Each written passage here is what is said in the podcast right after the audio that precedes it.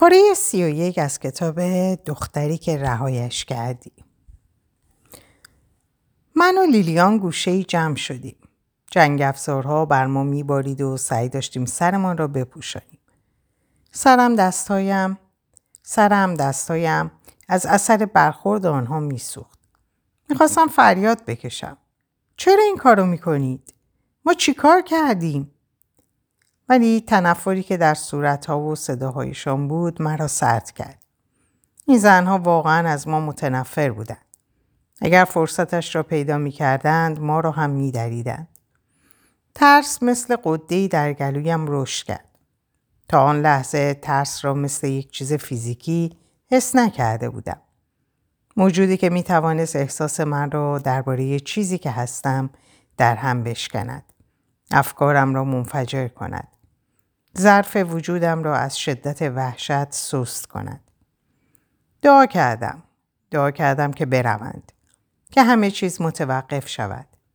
و بعد وقتی جرأت کردم سرم را بالا بیاورم سرباز جوانی که آن پشت کنارمان نشسته بود را دیدم.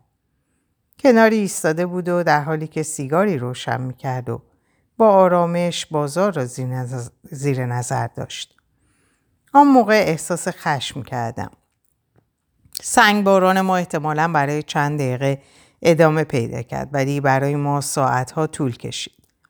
یک تکه آجور به لبم خورد و طعم لزج خون را روی لبهایم حس کردم. لیلیان گریه نکرد ولی هر بار که چیزی پرتاب می شد و به هدف می خورد به بازویم چنگ می زد.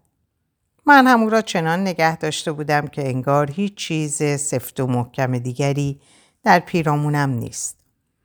بعد ناگهان و بی مقدمه تمام شد. گوشایم دیگر زنگ نمی‌زد و چکه خون به گوشم به گوشه چشمم ریخت. می توانستم صدای مکالمه ای را از بیرون بشنوم. بعد موتور روشن شد.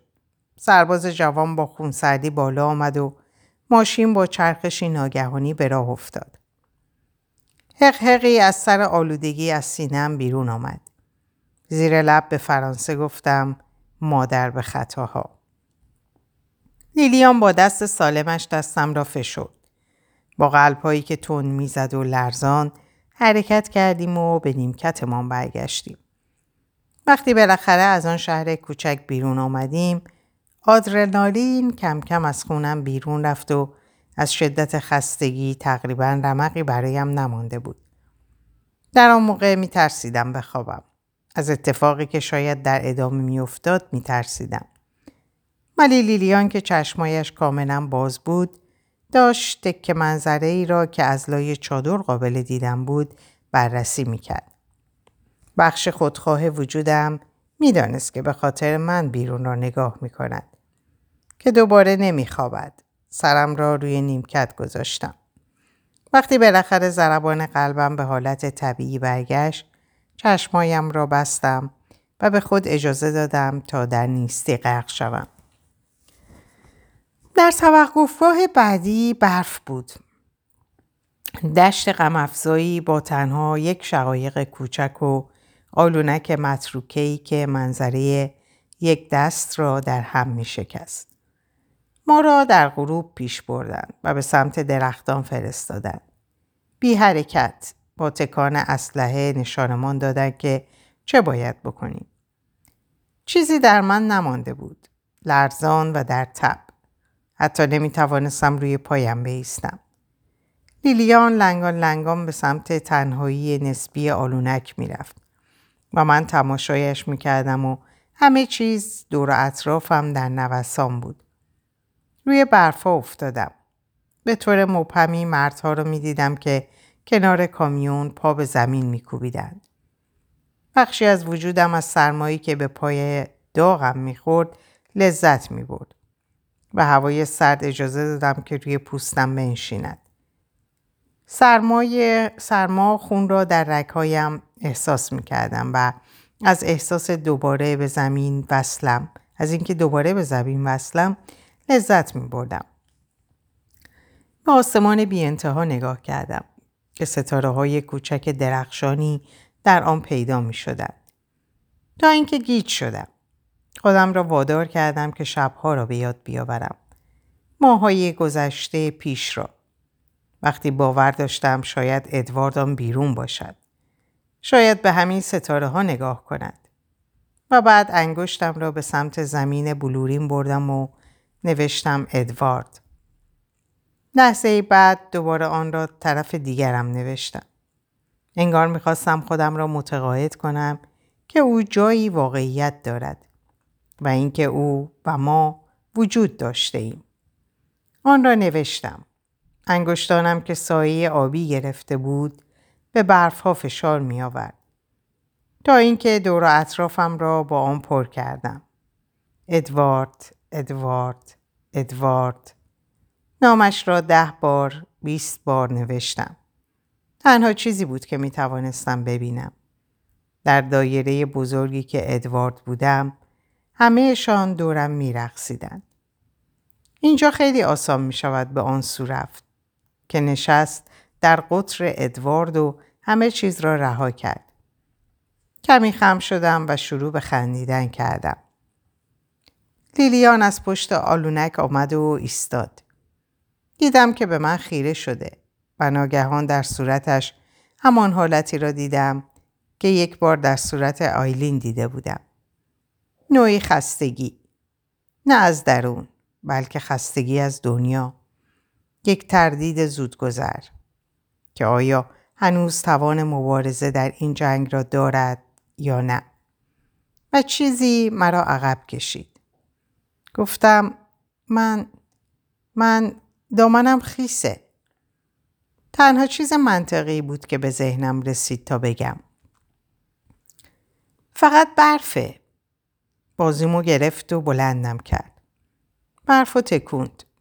با اون که میشلید و من که تکان تکان میخوردم از سربازان بی تفاوت و اسلحه هایشان گذشتیم و سوار کامیون شدیم.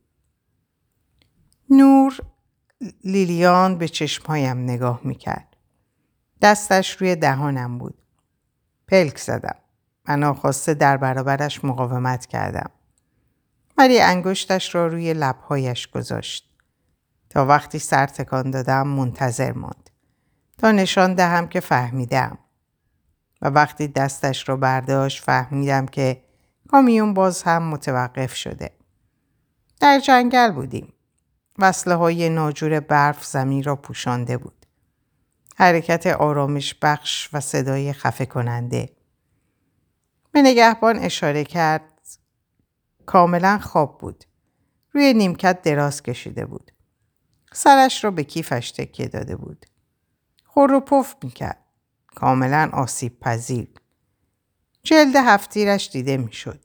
چند اینچ از گردنش از بالای یقه بیرون بود. ناخداگاه دستم به سمت جیبم رفت. با انگشتانم تک شیشه را لمس کردم. لیلیان زیر لب گفت بپر. چی؟ بپر. اگه همین سراشیبی رو تا اونجایی که دیگه برف نیست ادامه بدیم رد پایی ازمون نمیمونه. تا وقتی بیدارشن نیمه راه رفتیم. ولی ما تو آلمانیم. من کمی آلمانی حرف می‌زنم. راهمون رو پیدا می‌کنیم. زنده شده بود. پر از ایمان و عقیده. فکر نکنم از سنت پرونه تا به حال زنده دیده بودمش. به سرباز خفته نگاه کردم. بعد دوباره به لیلیان که حالا داشت با احتیاط چادر رو بلند می‌کرد و به نور آبی بیرون مینگریست. ولی اگه بگیرنمون بهمون شلیک می‌کنن. اگه بمونیم هم بهمون شلیک می‌کنن. اگه شلیکم نکنن بد... بدتره. بیا. این تنها شانسمونه. این حرفا رو بی صدا و با تکان لبها می‌زد. لبها می‌زد. در سکوت اشاره کرد که کیفم را بردارم. ایستادم. به جنگل نگاهی انداختم. و پایم پیش نرفت. نمی‌تونم. به سمتم برگشت. هنوز هم دست شکستش رو نزدیک سینش نگه می داشت. انگار از اینکه چیزی به اون بخوره می ترسید. حالا می‌تونستم در نور روز کبودی ها و خراش های روی صورتش رو ببینم که از اثر پرتاب های دیروز به جا مونده بود. آب دهانم رو قورت دادم. اگه منو ببرم پیش ادوارد چی؟ لیلیان به من زل زد. زیر لب گفت تو دیوونه ای؟ بیا صوفی بیا این آخرین شانسمونه. نمی‌تونم. دوباره برگشت عقب. نگران به سرباز خوابیده نگاهی انداخت. بعد با دست سالمش مچ دستم رو گرفت. صورتش خشمگین بود و انگار که با بچه احمقی حرف می‌زد. صوفی اینا تو رو پیش ادوارد نمی‌برن. کمندانت گفت اون یه آلمانی صوفی تو تحقیرش کردی. تو نشون دادی که اون یه مرد کامل نیست.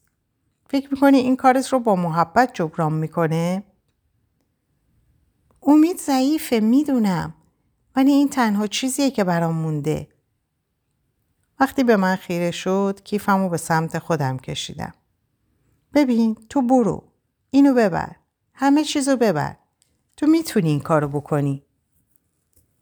لیلیان به کیف چنگ زد و در فکر نگاهی به پشت سرمان انداخت. خودشو آماده کرد انگار که حساب می‌کرد بهترین جا برای رفتن کجاست. با نگرانی به نگهبان نگاه کردم. میترسیدم که بیدار شه. برو. نمیفهمیدم که چرا حرکت نمی‌کنه. با ناراحتی به سمتم برگشت. اگه من فرار کنم تو رو می‌کشن. چی؟ برای کمک به فرار من میکشنت. ولی تو نمی‌تونی بمونی. تو رو در حال پخش مطالب مربوط به مقاومت گرفتن. شرایط من فرق می‌کنه. صوفی تو تنها کسی هستی که با من مثل یک آدم برخورد کردی. وجدانم مرگ تو رو قبول نمی‌کنه. مشکلی برای من پیش نمیاد. هیچ وقت نمیاد. لیلیان به تیون به لباسای کثیفم خیره شد.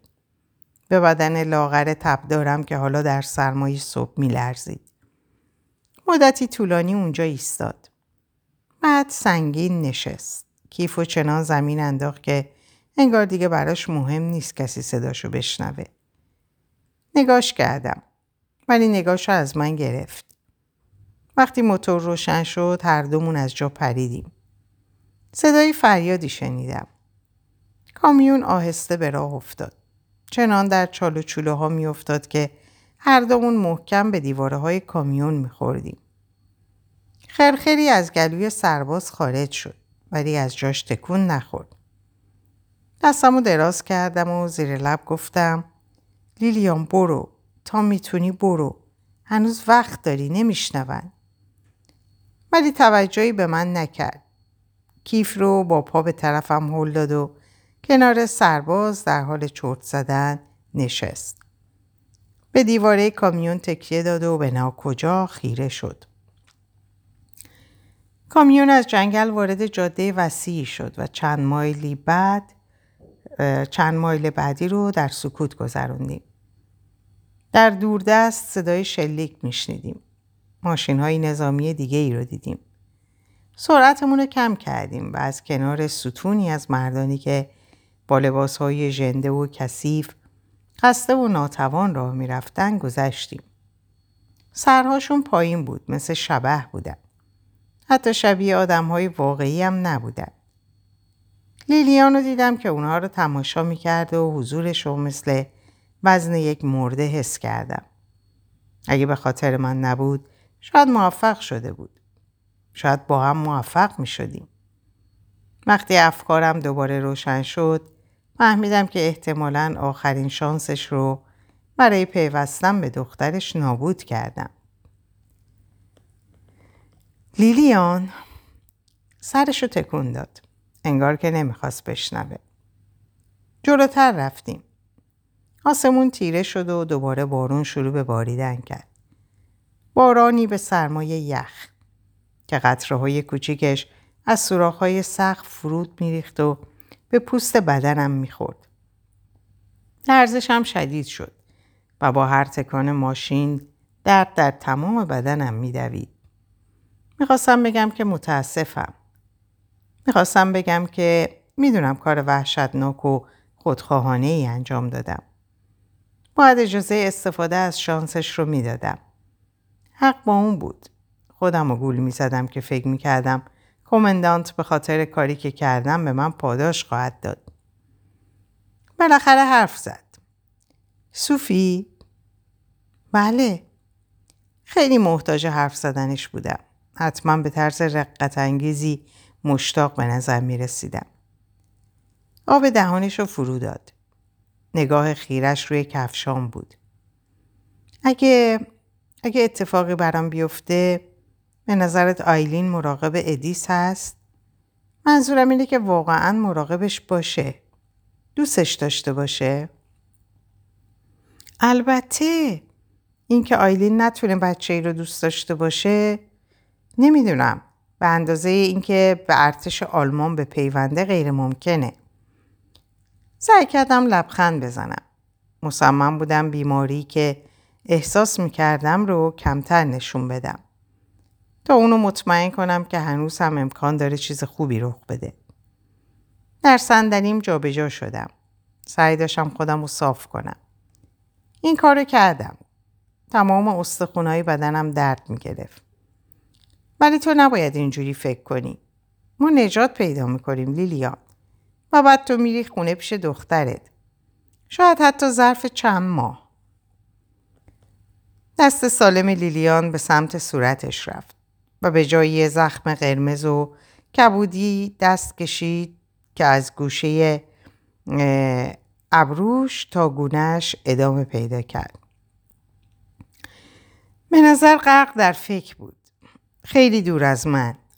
دعا کردم که اطمینان من اونو کمی مطمئن کرده باشه. ادامه دادم ما تا حالا دوام آوردیم نه؟ دیگه تو اون کامیون حمله دام لعنتی نیستیم و به همدیگه رسیدیم. حتما سرنوشت نگاه مهربانونه ای به ما داشته. ناگهان منو به یاد آیلین در روزهای سختتر انداخت. می‌خواستم دستم رو به سمتش دراز کنم. بازوش رو لمس کنم. ولی خیلی ضعیف بودم. به سختی می‌تونستم روی نیمکت چوبی صاف بمونم. باید ایمانت رو حفظ کنی. من همه, همه چیز می‌تونه دوباره خوب بشه. من می‌دونم. تو واقعا فکر می‌کنی می‌تونیم بریم خونه؟ به سنت پرونه؟ بعد از کارهایی که هر کدوممون کردیم؟ سرباز داشت خودش رو صاف می‌کرد. چشماشو میمالید. به نظر ناراحت میومد. انگار مکالمه ما بیدارش کرده بود. زیر لب گفتم خب شاید نه مستقیما ولی می‌تونیم برگردیم فرانسه. یه روز همه چیز صوفی من و تو توی سرزمین ناکجا هستیم.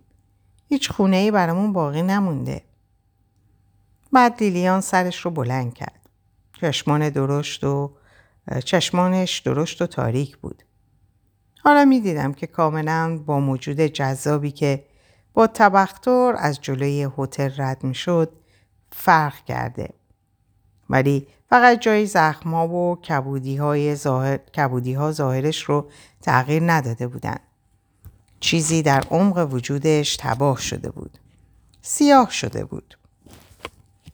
تو واقعا فکر می‌کنی که زندانیایی که سر از آلمان در میارن دوباره می‌تونن از اون بیرون برن؟ لیلیان لطفا اینجوری حرف نزن. لطفا تو فقط باید صدام کم کم قطع شد. صوفی عزیزم با ایمانت مثبت اندیشی کورکورانت درباره ماهیت انسانی لبخند نصف نیمه ای به من زد که چیز وحشتناک و غم بود. تو اصلا نمی‌دونی با ما چی کار می‌کنن. با این حرف قبل از اینکه بتونم یه کلام دیگه حرف بزنم اسلحه سرباز رو از جلدش بیرون آورد و اونو کنار سرش گذاشت و ماشه رو کشید. خب فکر کردیم شاید امروز بعد از ظهر یه فیلم بگیریم و امروز هم جیکی قراره تو راه بردن سگا به من کمک کنه. گرگ بد رانندگی می‌کرد. پاشو روی گاز میذاشت و برمیداشت. ظاهرا هماهنگ با ریتم موسیقی. آنچنان که بالاتنه پل در تمام مسیر خیابان فلیت هر از چنگاهی به جلو پرتاب می‌شد. می‌تونم نیندندو هم, بی...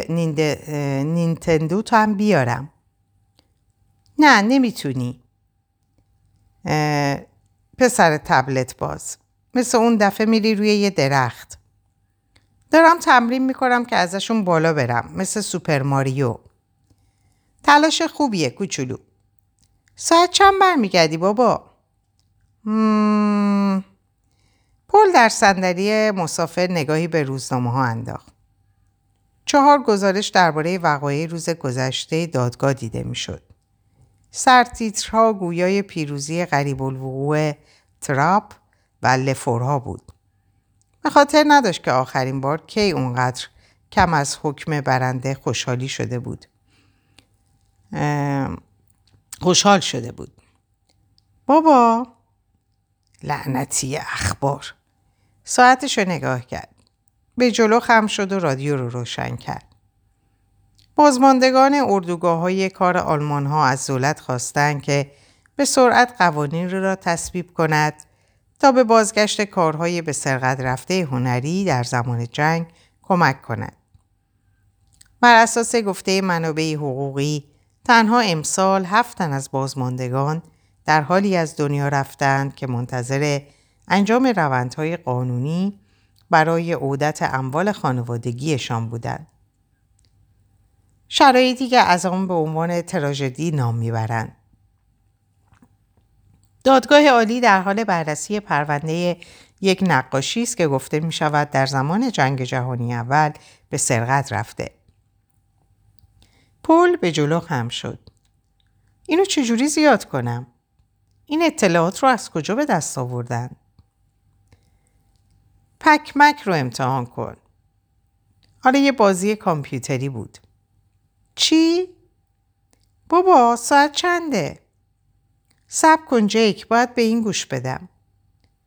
هالستون که ادعا می‌کنه شوهر مرحومش این نقاشی رو قانونی خریده این پرونده جنجال برانگیز دشواری های یک سیستم حقوقی رو نشون میده که در طول دهه گذشته با تعداد رو به افزایشی از پرونده های استرداد روبرو بوده. پرونده لفور توجه تمام جهان رو به خود جلب نموده با گروه های بازماندگان یا مسیح بیچاره خانم لیو گرگ سر تکون داد چی؟ دوست نداشتم جاش باشم یعنی چی مثلا؟ خب همه چیزایی توی روزنامه ها، رادیو داره حسابی سخت میشه.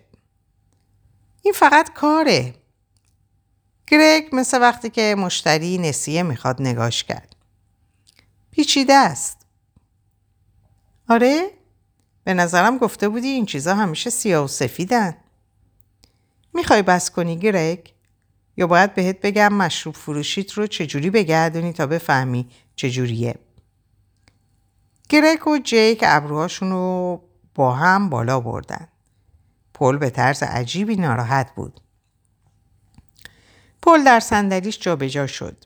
جیک به محض بیرون اومدن از دادگاه به جیک به محض بیرون اومدن از دادگاه بهت زنگ می‌زنم باشه امشب میریم سینما یا یه چیز دیگه ولی امروز بعد از اون این کارو کردیم گرک همین الان بهت گفت دادگاه عالی سمت راسته. می‌خوای دور بزنم؟ گرگ راهنمای چپ رو چنان ناگهانی زد که همشون به جلو پرتاب شدن. یه تاکسی راهش رو کش کرد و از کارکنانش گذشت. گرگ با ناراحتی فریاد زد مطمئن نیستم که اینجا بشه ایستاد. اگه جریمم کنن تو میدی؟ هی خودش نیست؟ کی؟ جیک به جلو خم شد. پل به اون اطرا... به اون طرف خیابون و به شلوغی جلوی دادگاه عالی نگاه کرد. فضای باز جلوی اون تا پله های جلویی پر از آدم بود. ازدهام نسبت به روزهای گذشته بیشتر شده بود ولی حتی با وجود مه متوجه شد که امروز چیزی متفاوت در جریانه. فضایی سرشار از عصبانیت. صورتهایی که حالت انزجار اونها کاملا آشکار بود. گرگ گفت او او و به پول به سمتی که گرگ خیره شده بود نگاه می‌کرد.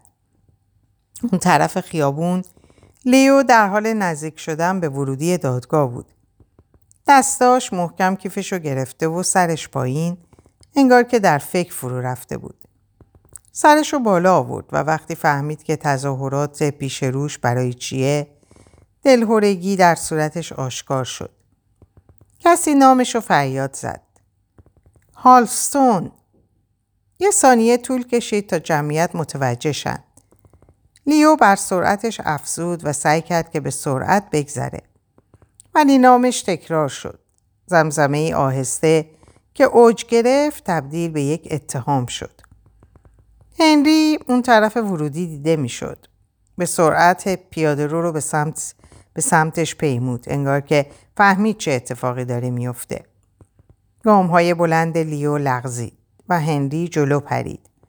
ولی موج جمعیت تغییر مسیر داده و لحظه ای از هم باز شد و بعد مثل موجی عظیم اونو بلعید. یا مسیح چی؟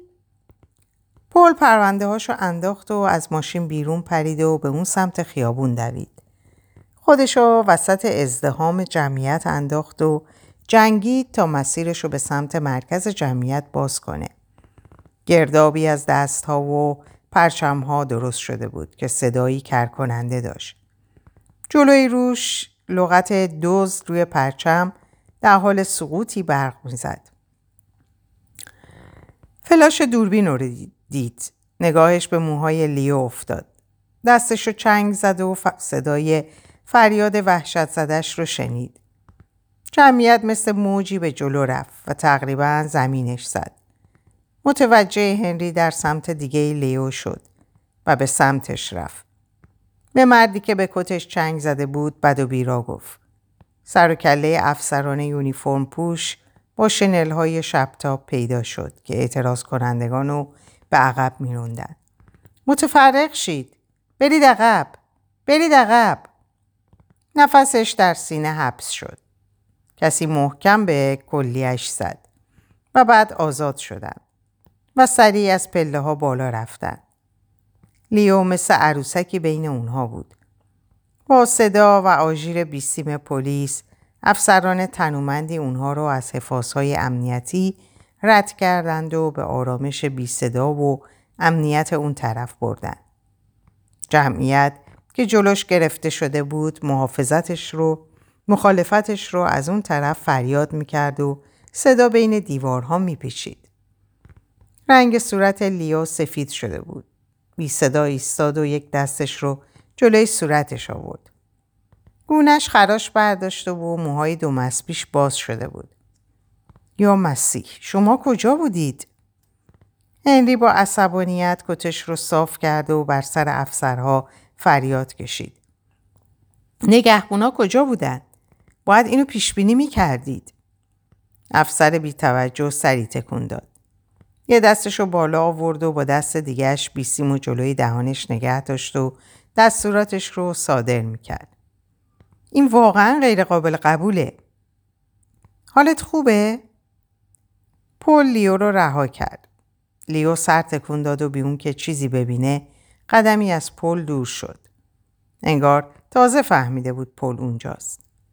دستاش میلرزیدن. هنری یقه لباسش رو درست کرد و گفت آقای مکارفی متشکرم. ممنون که اون وسط شیرجه زدید. کارتون حرفش رو تموم نکرد. می‌تونیم یه چیزی برای لیو پیدا کنیم بنوشه؟ یه, یه جایی که بشینه؟ لیو به آستینش نگاه کرد و گفت اوه خدای من یه نفر به سمت من آب دهان انداخته. بیا درش بیار. فقط درش بیار. پول کتش رو روی شانه هاش از روی شونه هاش برداشت. ناگهان به نظر اومد که لیو کوچکتر شده. انگار شونه هاش زیر بار نفرت اون بیرون خم شده بود. هنری کت رو از دستش گرفت. نگران نباش. لیو به یکی از کارمندان میگم تمیزش کنه. و حتما به کاری یه کاری می‌کنم بتونی از ورودی پشتی بری. مرد پلیس گفت بله خانم شما رو بعدا از عقب می‌بریم. لیو ما و مبهوت گفت مثل مجرم ها.